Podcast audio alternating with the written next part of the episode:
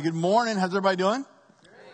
Man, it's good to see you guys here today. My name is Zach. I'm the pastor here at the church, and I just want to welcome you as well uh, to our service today. We're so glad that you're here. Um, before we jump into the, the message, um, I want to take a minute and I want to pray uh, for Tuesday. Um, if you've been living under a rock, you may not know, but Tuesday is election day. Um, and uh, I'm not here to make a statement about who you should vote for, who you shouldn't vote for, any of that kind of stuff. What what I'm here to do really is two things. Number one is this: is I believe that we have um, a, a, great opportunity and responsibility uh, to be actively involved in the governing of our um, of our nation, and that a vote is a very important thing. So I want to encourage you, uh, if you haven't already, to make sure and vote, but not just vote for uh, the main presidential election, but vote for the other things that matter as well, and, and be informed about that um, and prayerfully consider what God would have you do with this opportunity. You know, we talked about commemorating Veterans Day this same week. And so often, the, the veterans that we are celebrating and remembering today fought for freedom that allows us to be able to have a voice. And so I want to encourage you to take advantage of that. But then the second thing really is this, is, is that on Tuesday, uh, November 8th, we get to vote. Then uh, on Wednesday, November 9th, um, unless the world ends, uh, which depending on how you, how you feel, some of you think it might, but um, we're gonna, life's going to go on. Um, and we've got to figure out how we move forward. Um, and, and as followers of Jesus, we have a specific call in this world, uh, and that is to be, we talked last week, to have this ministry of reconciliation uh, where we want to make right relationships that have gone wrong. And Jesus said this that, that we should be known as peacemakers, and that those who are peacemakers will be called children of God. And so we've got to move forward together. And I know, especially in Christian circles, sometimes politics can divide us in a way um, that can limit our unity. Um, and so I just want to encourage you to uh, to seek unity and to move forward, to seek to make peace. And, and really everything that we do, we can stand for truth, but we want to stand for truth and grace. Um, and so through our, our, social media posts, our words, uh, conversations around the office, our prayers, um, let's make that commitment to say, okay, regardless of what happens, God's still in control and we've got to move forward and we move forward better together, especially in the kingdom of God. And so let's just do that. So let me pray for us, um, and uh, and then let's begin with our message today. Father God, we come today um, on this Sunday, uh, really remembering God the importance of this week. Uh, first and foremost, God, as we share just Veterans Day as we remember and celebrate and commemorate, God, those who have uh, served our country um, and who have shown us that great sacrifice. But then, God, the, the results of that sacrifice means that we live in a country that's free. And God, we get to have a, a say and, and, play a role in who leads us and who governs us. And as a follower of Jesus, I think we have a responsibility to, to be actively involved. And so, God, would you, um, we, we just want to come to you and say, God, we trust you. We believe, God, that you're in control. Regardless of how the election turns out, God, we've got to move forward and we move forward better together, especially in your family, your, your followers of Jesus, God, the church, and the, the church not just here, but, but locally and even globally. And so, um, God, I pray that we would trust you in all things, um, and God, that you would take us forward, and that we really would continue to remember, God, that your kingdom is most important in our life, and that your mission, God, is the greatest thing we can be about. And so, God, would you help us to do that? It's in your name we pray. Amen.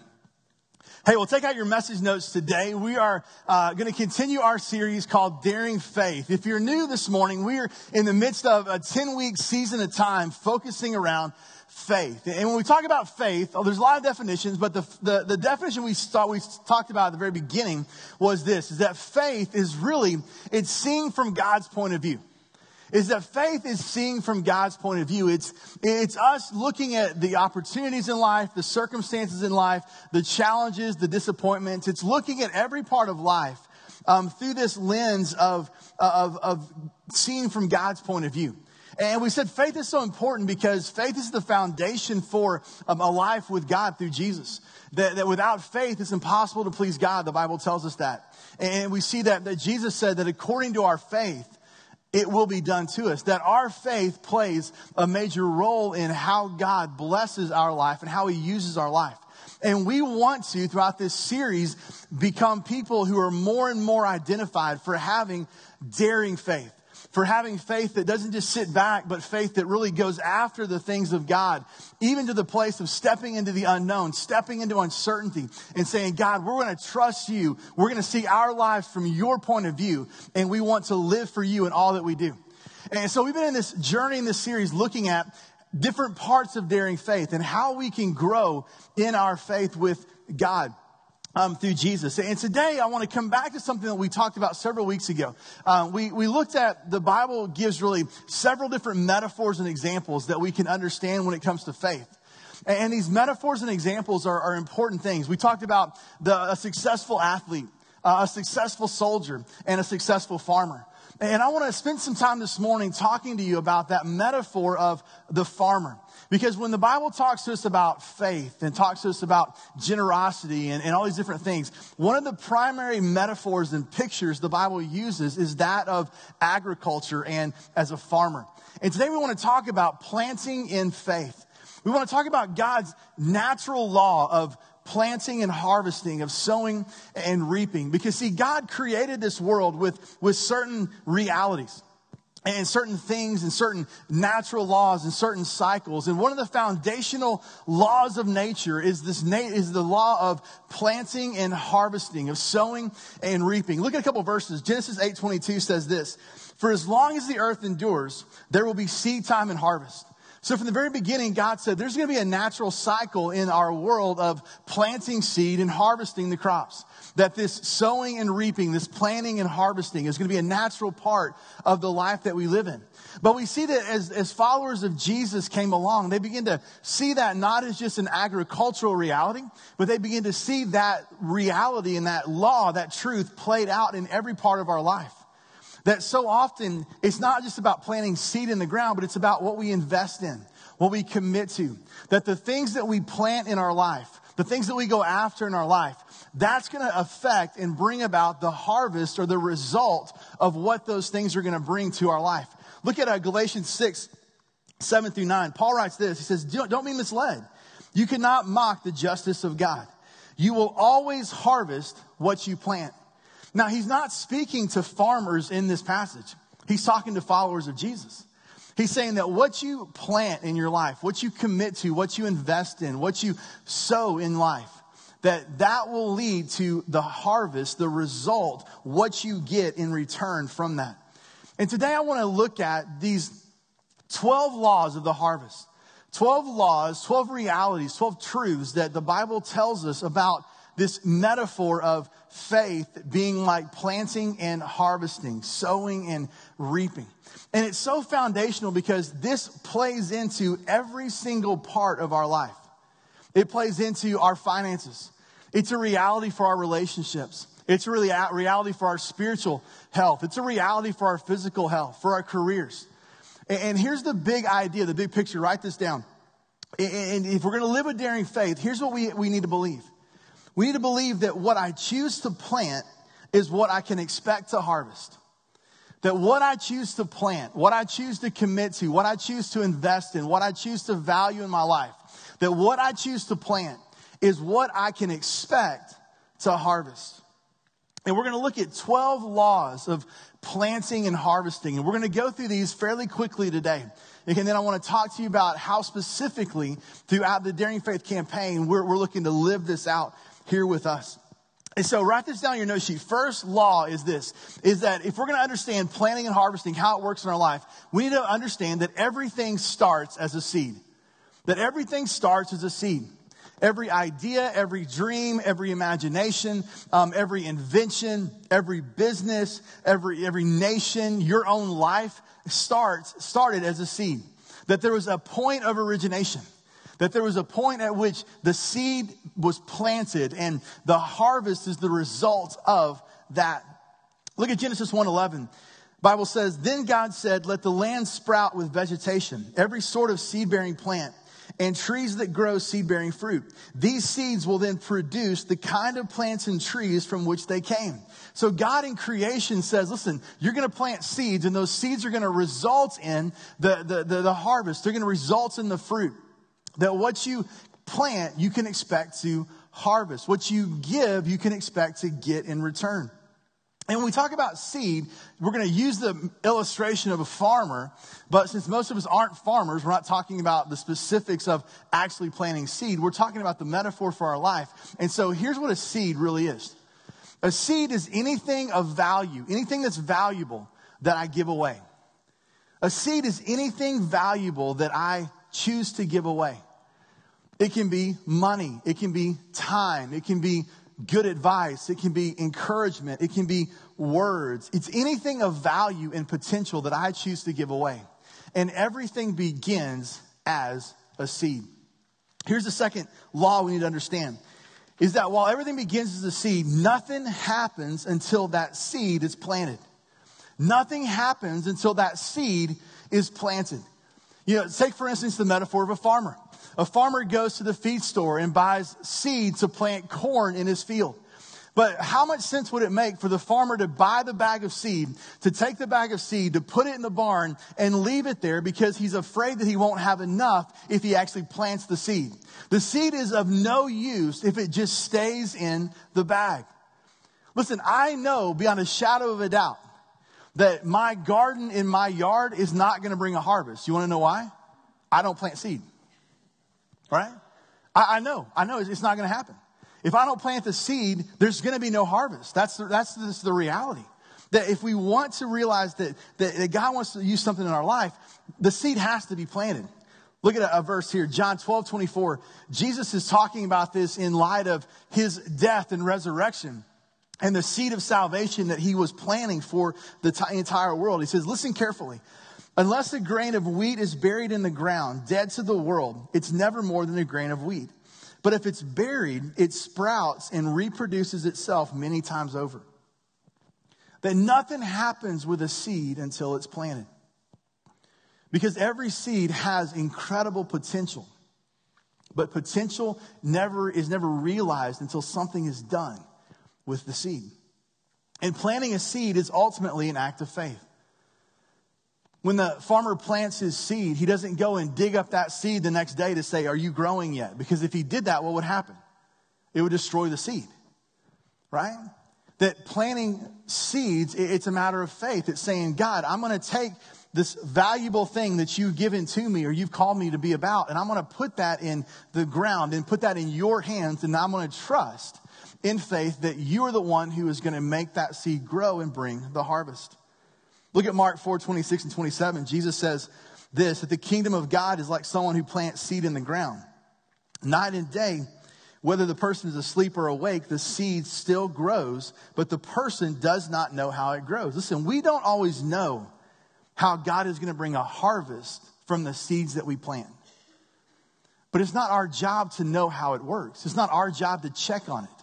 It's our job to plant the seed in faith because nothing happens until we're willing to plant the seeds. Here's the third truth we need to understand is that when I have a need, I should plant a seed. That when I have a need, I should plant a seed. Uh, Rick, Rick Warren says it this way. He says, whatever you need more of in your life, you need to plant in faith. If you have a need, plant a seed. Whatever you need more of in your life, you need to plant that in faith. See, a farmer doesn't look at a barren field and, and, get, get, and get worried and frustrated and upset because there's no crops when he hasn't planted a seed. Like the farmer doesn't look at the field and say, I don't understand why there's no results when he's never planted a seed. See, when you, when you have a need, when the farmer needs the harvest, he needs the crops, he needs the, the fruit, he needs the vegetables, whatever he's planting, when he, needs the results, he recognizes he has to plant the seed. And see, so often in our life, here's the, the truth that we, we, we, we don't understand is that we want to sit back and just pray about things and not do anything about it. Prayer is so important, but sometimes prayer needs to stop and production needs to happen. Sometimes we need to stop praying about something and we need to actually start doing something. Listen, I think here's the reality. For some of us, we feel like we're waiting on God, but God's actually waiting on us. Because it's kind of like the farmer that looks at the, the barren field and says, God, would you help my, my harvest to grow? And God says, Did you plant the seed? And the farmer's like, Oh, no, I didn't plant the seed, but God, help my harvest to grow. And God's saying, listen, there's a natural law of planting and harvesting. If you want something to happen in your life, yes, pray about it, but oftentimes you've got to do something about it. And so for some of us, listen, that's kind of where we are. We, we, we're not planting anything. We're just wanting God to create something in our life. But God's saying, listen, if you want me to do something in your life, it's time for you to take a step of faith. It's time for you to get involved in this. It's time for you to plant the seed of what you need. I'll make it grow. I'll bring the harvest, but you've got to step up and do something too. And it's not always just praying and praying and praying. It's praying and then doing our part. See, that's the reality of, what it really means. We need to understand that. Look at Ecclesiastes 11, 6. It says, do your planning in the morning and in the evening too. You never know whether it all will, all will all grow well or whether one planting will do better than the other.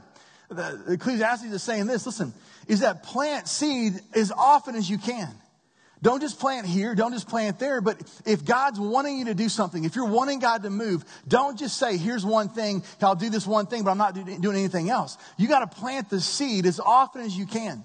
Listen, for some of you, you've been inviting somebody to come to church for a long time and you're like, I give up. I'm not going to plant the seed anymore. But maybe that next invitation, that next seed that you plant, that next prayer that you pray for them, that might be the seed that God brings the harvest through.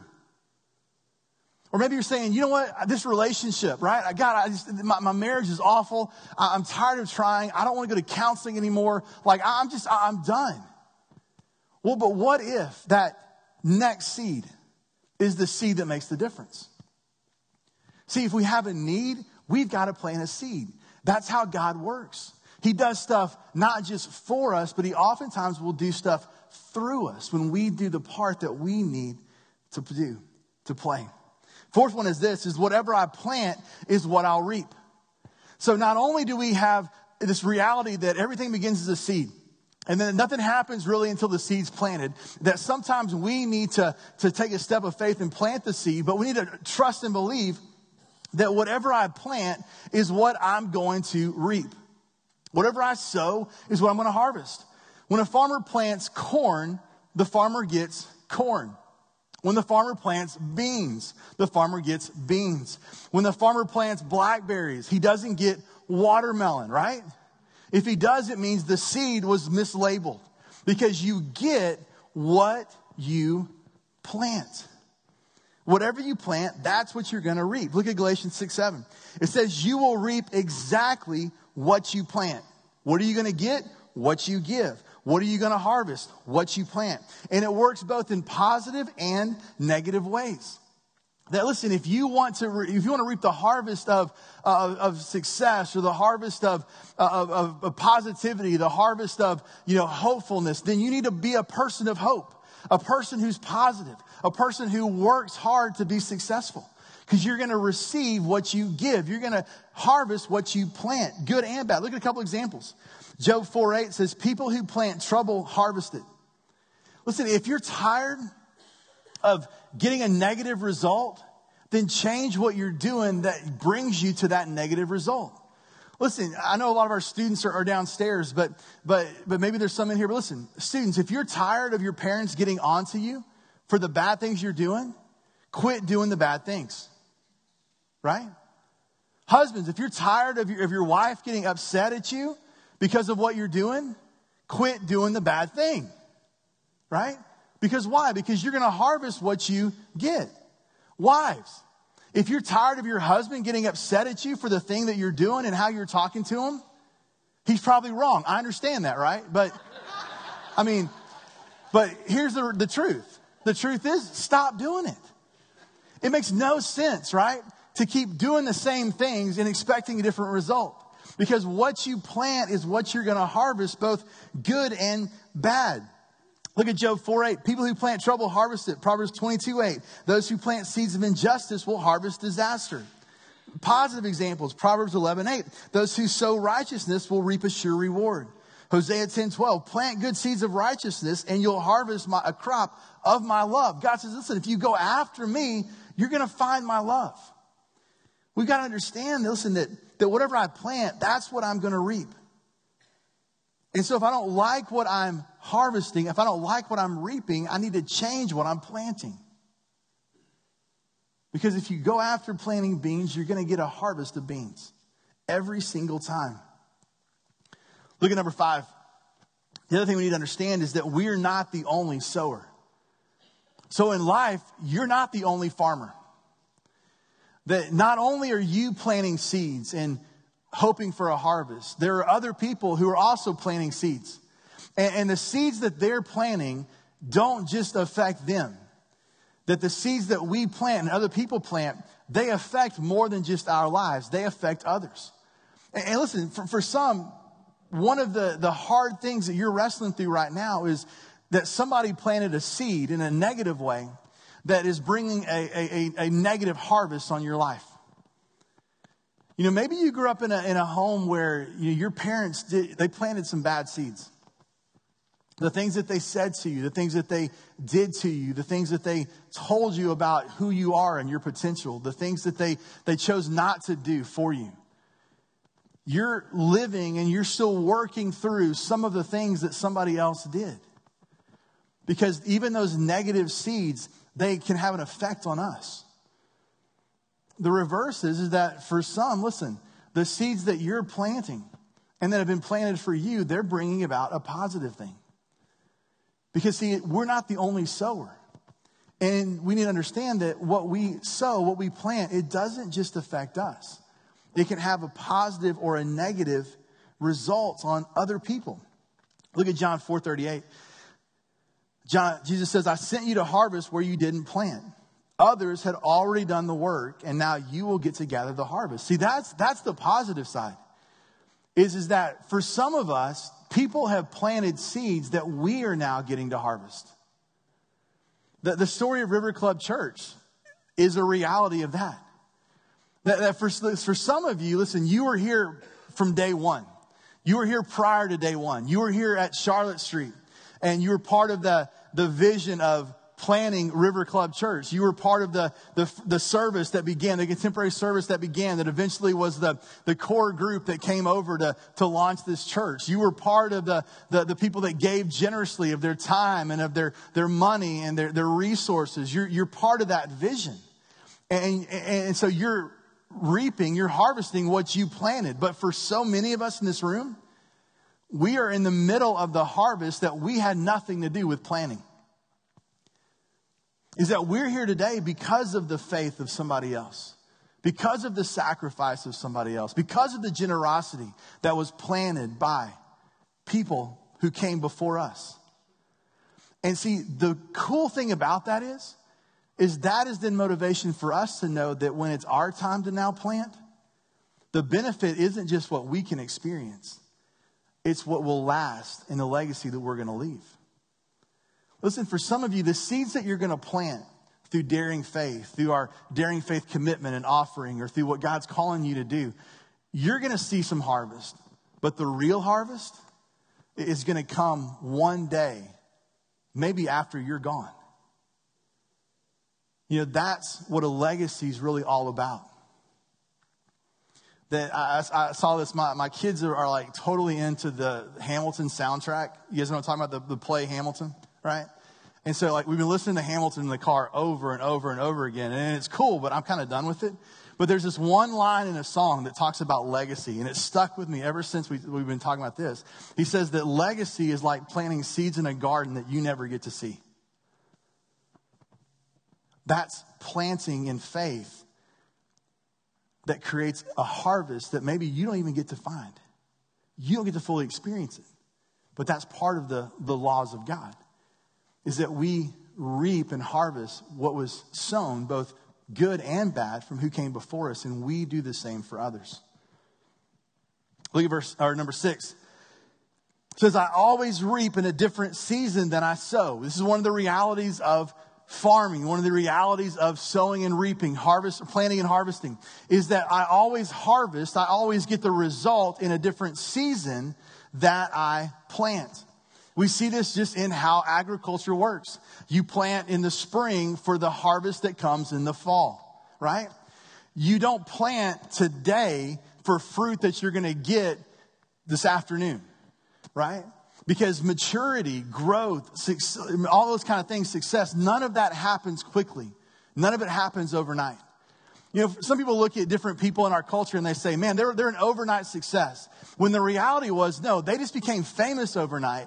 They're actually reaping the harvest of all the work they did before anybody knew who they were. See, fame and, and, and acknowledgement can be instant, but success never really is.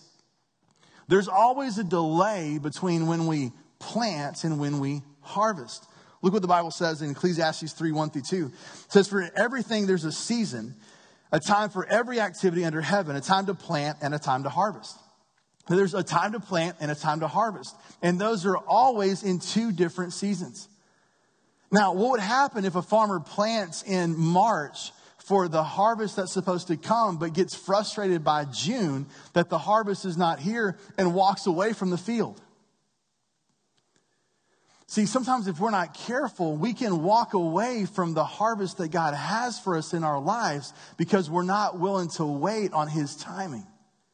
And when we do, we miss out on the harvest, the result of all the seed that we've been planting because there's always a delay. And it leads right into the next law, number seven. I must be patient and not give up. Is that when we plant seeds, when we give to God, when we invest in certain people and relationship in our kids and on our church, that sometimes and oftentimes the, the harvest is not going to be an instant, immediate thing. There's going to be some delay. There's going to be some time that happens. But the question is, is am I going to persist and not give up so that I don't miss the harvest? See, I think one of the things that happens so often in churches is, is this, is that people will come and they'll get involved and they'll become impatient and they'll say, well, okay, here's the vision. Here's what we're wanting to have happen. But then between the vision and when the vision actually becomes a reality, there's often a season of time. There's a delay. And in that season of time, people get impatient and say, well, we're never going to change the church or it's never going to happen. Like this isn't going to get to where we're going to go. And so they bail and then they miss out on what God wants to do in the harvest. See, we have to be patient. We've got to be patient and not give up just because we planted the seed and the harvest hasn't come quite yet. Bible says it this way, Galatians 6 9 says, And let us not get tired of doing what is right, for after a while we'll reap a harvest of blessing if we don't get discouraged and give up. Are you getting discouraged and giving up on that seed that you've been planting? That person you've been praying for to accept Christ, that son or daughter who just doesn't seem to be making the right decisions, that promotion at work that's supposed to come but hasn't come yet, that relationship to be restored, that health need to be healed, that sickness to be healed. Like, are you, are you to the point of giving up? The danger is, is that if we give up, we might actually miss the harvest. And see, we cannot give up because of number eight, because we I can realize the promises of God, one of which is this, is that we will always reap more than we sow. We will always reap more than we sow. The harvest is always bigger than the planting. A couple weeks ago, we, uh, right before Halloween, we uh, uh, carved a pumpkin at our house. And you know, we hadn't done it, we hadn't carved a pumpkin in a couple of years, and it was like the day before Halloween, and we had bought the, the pumpkin, and we were kind of like, you know what, listen, all right, we're, everybody sit down. It's like nine o'clock at night. We're going to carve the pumpkin, right? We're going to do this because we got to get it done. And so we carved the pumpkin. So we, you know, we cut off the top and then what's next? You begin to scoop out all the insides and clean all the, the stuff out. Well, when you open it up, what do you, what do you find inside? Seeds, right? Now, how many seeds do you find? Well, a lot right? Well, but here's the thing. The, the, the pumpkin seed did not just become a pumpkin with one seed.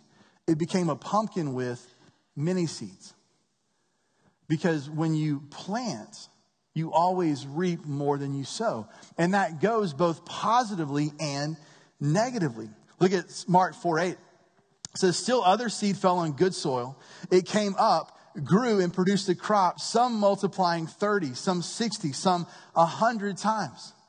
Listen, we, we, we can never fully know the, the, the, multitude and the, the magnitude of the harvest that can come when we choose to plant the one simple seed. We don't know down the road what that's going to look like, how that one seed becomes a pumpkin and that pumpkin has many seeds that becomes many pumpkins and it exponentially multiplies. Every seed has exponential potential.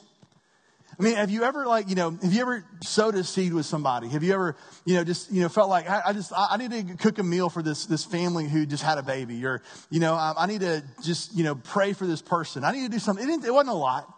But I, you know, maybe I gave somebody a little bit of money because they needed some money. It's like you, you, you do this and then you hear later on about how big of a difference that made. And, and you kind of look at it and say, well, it was just a little thing. See, you always harvest more than you plant. You always reap more than you sow. And that's good and bad. Look at Hosea 8 7. The Old Testament prophet's talking to the, the people, and he's saying, Listen, if you're pursuing unrighteousness, disobedience, be careful because judgment's going to come. Here's how he says it. He says that they sow the wind, but they reap the whirlwind. That in essence, they're, they're, they're sowing the seeds of unrighteousness that is basically sowing the wind, but the result of that is they're experiencing a hurricane. Because you always reap more than you sow. Number nine, look at this, couple more. I increase my harvest by planting more seeds. This is the law of proportion. That one of the laws of sowing and reaping, of planting and harvesting is this, is that if I want to increase my harvest, I need to plant more seed. If a farmer looks at a field and says, okay, I had this one field of, of corn, but I want twice the harvest of corn, he doesn't plant the one field of corn and say, just become two. What does he do? He plants another field of seed to grow the harvest. It's the law of proportion. Look at 2 Corinthians 9, 6, and 7. It says, Remember this whoever sows sparingly will also reap sparingly, but whoever sows generously will also reap generously. Each of you should give what you've decided in your heart to give, not reluctantly or under compulsion, for God loves a cheerful giver. It says, Whoever sows, whoever plants sparingly, can expect a harvest that is sparingly. But whoever sows generously can expect a harvest that is generous. That there's this proportional law that what we reap is in proportion to what we're willing to plant. And that's why for some of us, right, we've we've not gotten past where we are spiritually. Because we keep planting seeds sparingly. We keep saying to God, God, I'll do this, but I won't do that. God, I'll commit to this, but I won't commit to that. And then we say, okay, well, why am I only getting these results? Well, it's because we're only planting those seeds. See, this law of proportion is so important for us to understand. Proverbs 11 24 says this The world of the generous gets larger and larger, but the world of the stingy gets smaller and smaller.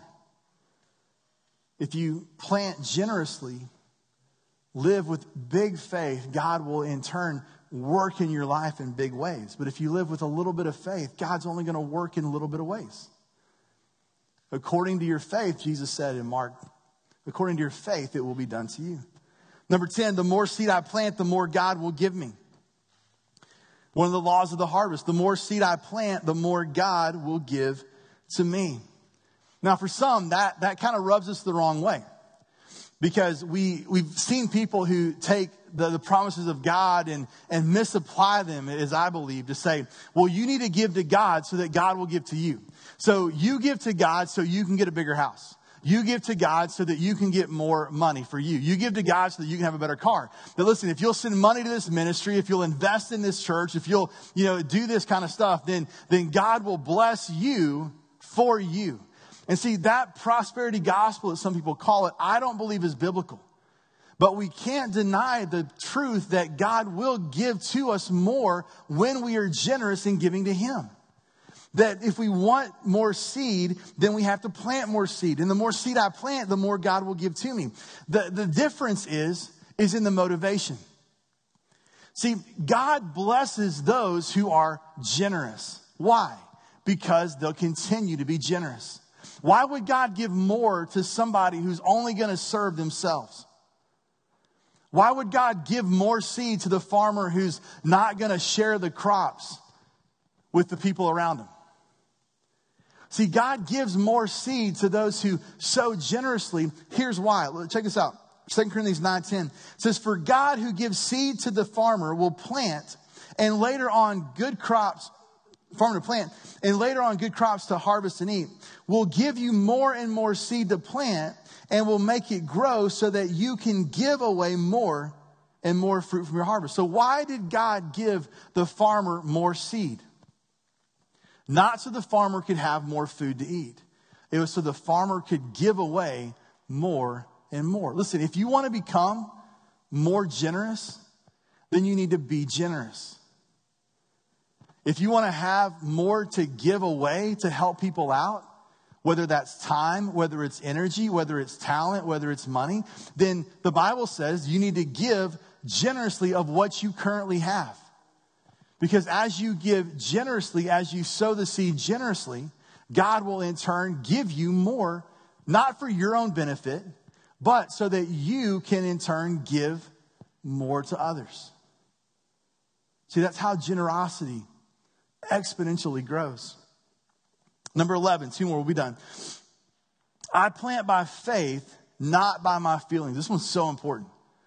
I plant by faith, not by my feelings. See, some people aren't generous because they don't feel like being generous. See, when we go by our feelings, we may or may not do the right thing.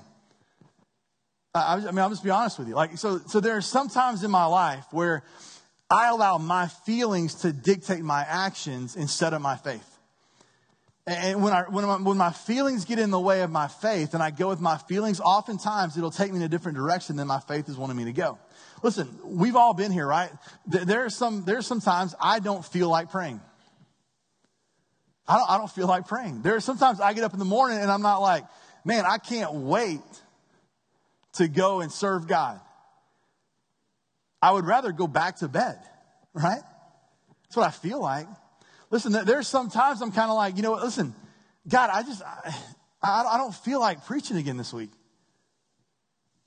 You know, I would like to have the option to sleep in. Sometimes that's how I feel.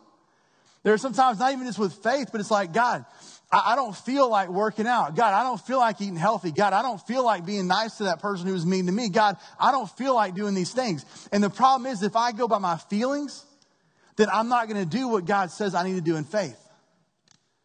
So when we plant, it's not about planting when we feel like it. It's about doing what we're supposed to do because of our faith. That when we choose to live by faith, that's when God brings the harvest. If we choose to be, live based upon our feelings, we may or may not ever get the harvest God has for us.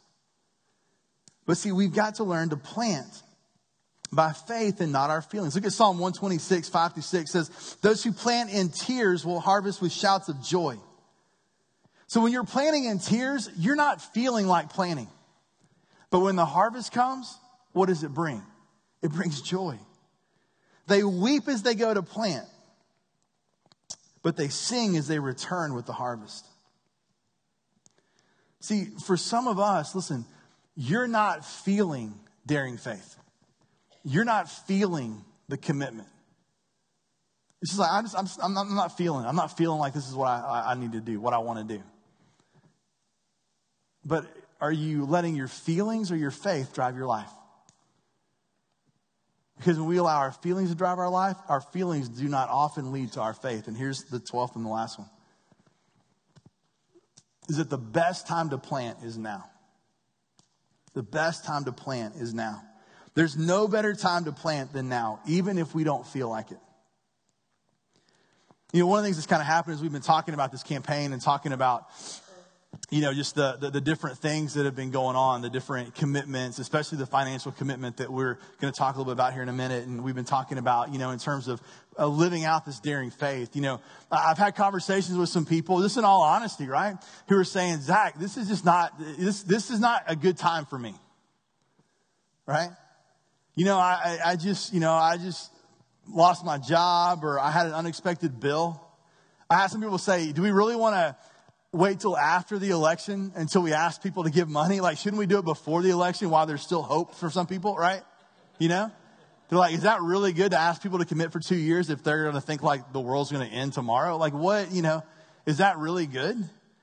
You know, or it's like, you know what? It's just, this is just not, it's not a good time for me, you know? But, but even outside the election, or outside the election, outside the campaign, right? It's like, you know, I have conversations with people and, and I've, I've felt the same way at times where it's like, God, you know what? Not now. I know you're telling me to, to do this, but now's not a good time. And you say, God, you know, one day I'll do that. One day when I'm done with this, I'll, I'll do what you're calling me to do.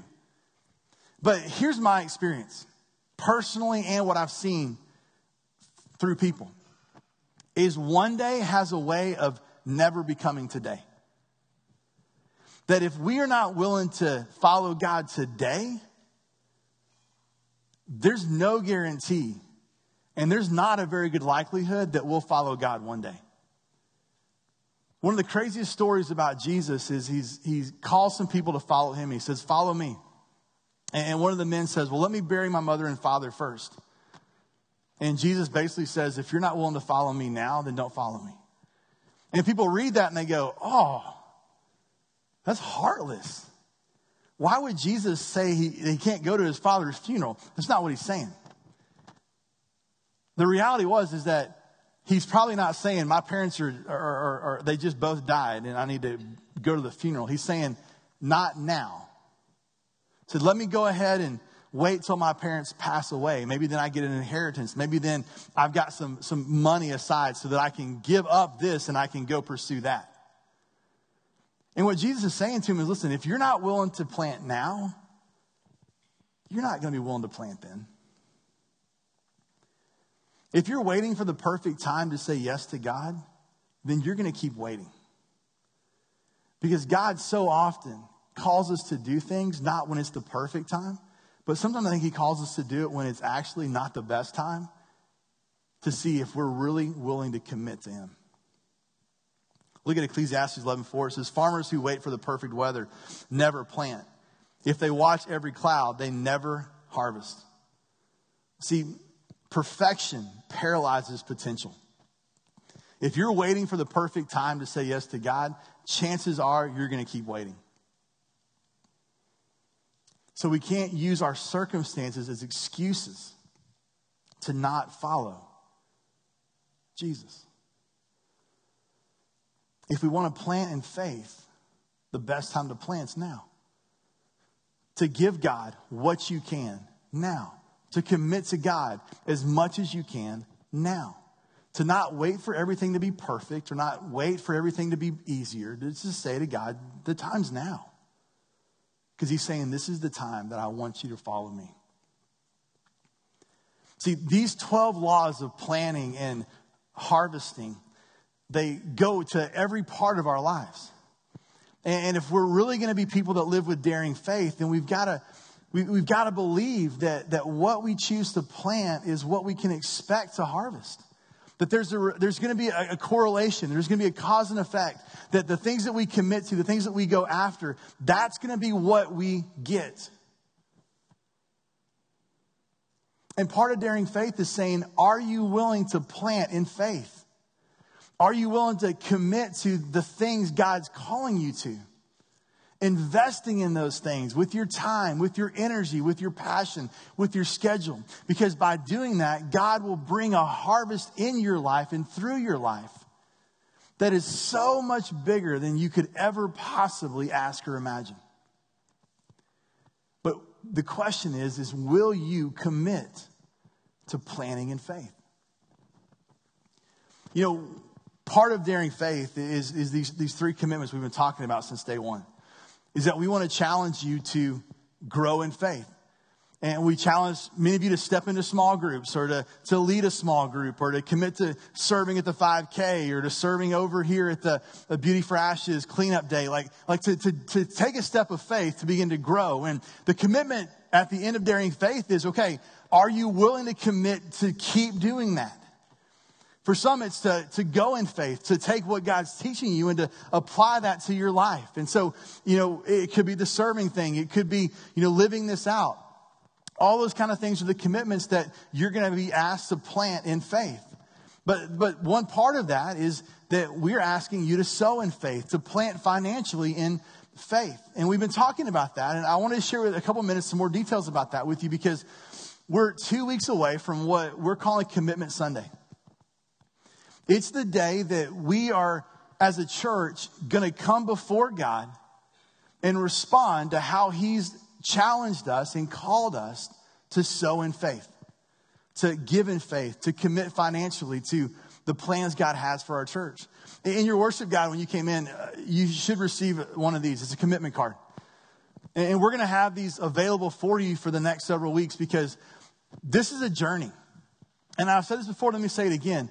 At the end of the day, as a pastor, I want more for you than I want from you. That, yeah, there's a, a part of this that we're going to be asking you to make a financial commitment. But my bigger concern is, is for you to make the commitment that God is calling you to make in your life to follow Him. So if God uses you, if He calls you, if He challenges you to be a part of these commitments, I, I want to just ask you to be on this journey with me, with my family, with us. And so there's two commitments that we're going to be challenging you to make, asking you to pray about making when it comes to the, the sowing in faith part, the giving in faith part of daring faith. The first one is this, is we're going to ask you to make uh, and commit and fulfill a two-year um, above and beyond, so above your normal giving, what God requires us to give, that, that 10% tithe that hopefully we should be giving, to make and fulfill a daring faith commitment. That commitment's going to be given to this project. It's going to involve three things. The first is that, that 10% off the top, first 10% that is given and collected through Daring Faith, we're going to invest outside of our church. As we call the church to be generous, we're going to be generous. We're going to invest the first 10% into ministries and mission opportunities and organization and partners, both locally and globally, so that we can expand God's kingdom, his bigger work of what he's doing. The second part of that, the biggest part, is 80% is going to go toward reducing our mortgage debt of $2.6 million. That in all the, the miraculous giving and the generosity that was given to, to, to create River Club Church, to, to birth this facility and to give us the, the, the things that we have, there's still $2.6 million that we owe. And we're paying half of that. And Charlotte Street is paying half of that ongoing mortgage payment. But I believe as a pastor that it's time that we aggressively say, it's our time now to plant in faith. And so we want to take on uh, the responsibility of reducing that debt down so that we can become the sole payer. So we can take on 100% of the debt for the facility that we're using. And that we can eventually pay that debt off so that we can then think about what God has next. And Charlotte Street can do the same thing. And the remaining 10% of that is just there are things around that we need to upgrade, things around that we need to fix, that we need to, uh, to remodel just in our current facility. And so that two year commitment will go to that project. The second part of the, the, the, Daring Faith commitment, the second thing we're going to ask you to commit to is to our Finish Strong project. The, the Finish Strong project and offering is to help us in 2016 in a healthy way.